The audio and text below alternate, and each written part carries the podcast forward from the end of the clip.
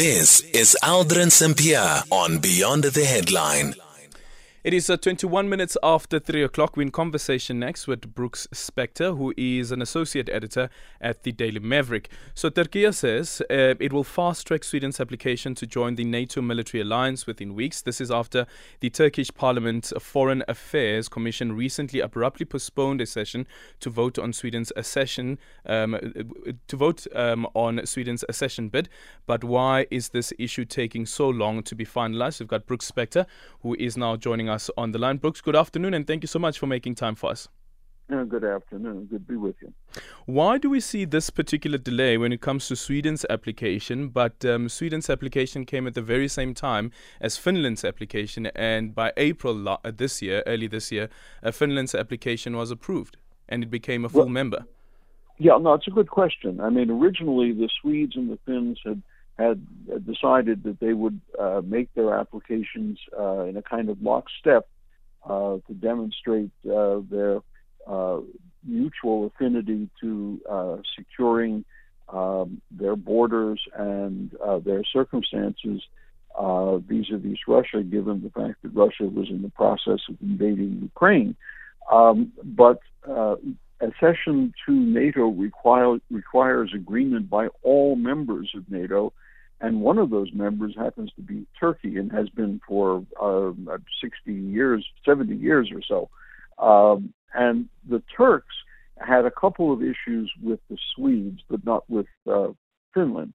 Uh, one of them was the the uh, the Swedes' willingness to allow uh, the PKK, which is a, uh, Kurdish national nationalist group, to give them allow them to exist in exile in Sweden. Uh, and the Turks argued that that group was actually a terrorist organization rather than an exile group uh, arguing for greater rights on the part of the Kurds. Uh, there was a second part to this, uh, which which was that the Swedes had um, significant restrictions on allowing arms exports from Sweden to Turkey, and Sweden is well known as a as a premier uh, arms manufacturer with a, a, a, thriving, although not huge, arms export industry. Uh, the, the material is, is considered to be first class, and people like to buy it, uh, especially if you know if they feel that they need to augment their their security arrangements. And so both of those were, were stumbling blocks uh, for Sweden, um, and the Turks uh, ultimately got something of what they asked for, which was a new law in Sweden uh, making advocacy of terrorism a crime and relaxation of export permits uh, for Swedish manufactured arms. And with that, now the Turks have run out of excuses, and presumably, as the Turkish government says, in the next couple of weeks, uh, they will accede to Sweden's membership within NATO. Originally, they, uh, NATO was hoping to be, have this done by the time that there were NATO summits, but that may not happen. Yeah. So, so, so, does it mean that the concerns that the Turks have now just all of a sudden fall away?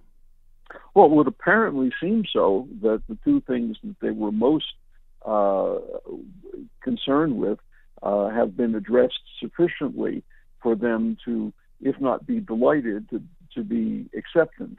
Uh, the one, uh, the issue of quote unquote uh, terrorism and uh, those who advocate it, and arms export permits. Um, Turkey is has a very large standing army, and it's highly regarded. But there are those uh, around the world who argue that Turkey is not absolutely the paragon uh, of virtue in its dealing with the Kurds, or for that matter, in the way in which it deploys its military. Yep. So uh, you know, what you have here is something of a classic compromise. And then with Hungary, because they have said that they're not ready to ratify um, Sweden's application as well, while on the other hand, the Prime Minister had said that um, the approval was just basically a technicality. Yeah, the, the, Hungarians have basically said they're not going to be the last nation to, to agree. So um, they obviously are, are now in the process of re- reconfiguring their uh, their position on the matter so that they will be just one step ahead of the Turks, I guess, in saying yes. Okay. Um, one of the other points that has been raised is that um, it is important to fast track um, Sweden's um, application and ascension um, to um, NATO or its membership. And the concern has been that this would be to ward off threats from Russia. What are those threats? Are they apparent? Well, yeah, they, well, I mean, from the perspective of the Swedes and the Finns, they were clearly apparent. Uh, you know, it, it's it's harder for us to sit sort of in you know in imperial judgment from the outside. Uh, for years and years and years, the Swedes had uh, had prom- actively promoted uh, their uh, neutrality in matters of European politics as well as uh, uh, military issues. But in point of fact, they have long been, I don't want to say integrated but cooperative with uh, NATO military training and um, methodologies and approaches so that the uh, the interoperability there's a word for you the interoperability of the Swedish military uh, with NATO uh, will not be a difficult one.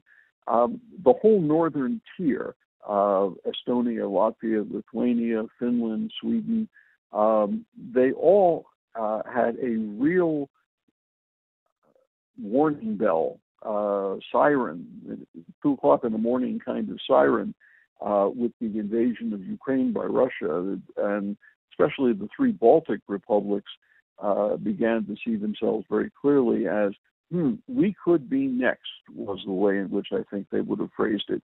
Uh, and Swedes obviously are not about to be invaded by the Russians. Uh, they had, they, the Swedes and the Russians really haven't been at war.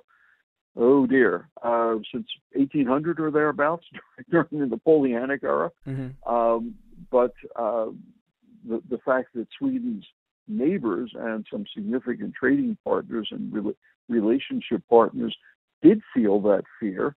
Uh, has obviously motivated the Swedes. The Finns, on the other hand, have a large standing army. There's national conscription. It's well trained.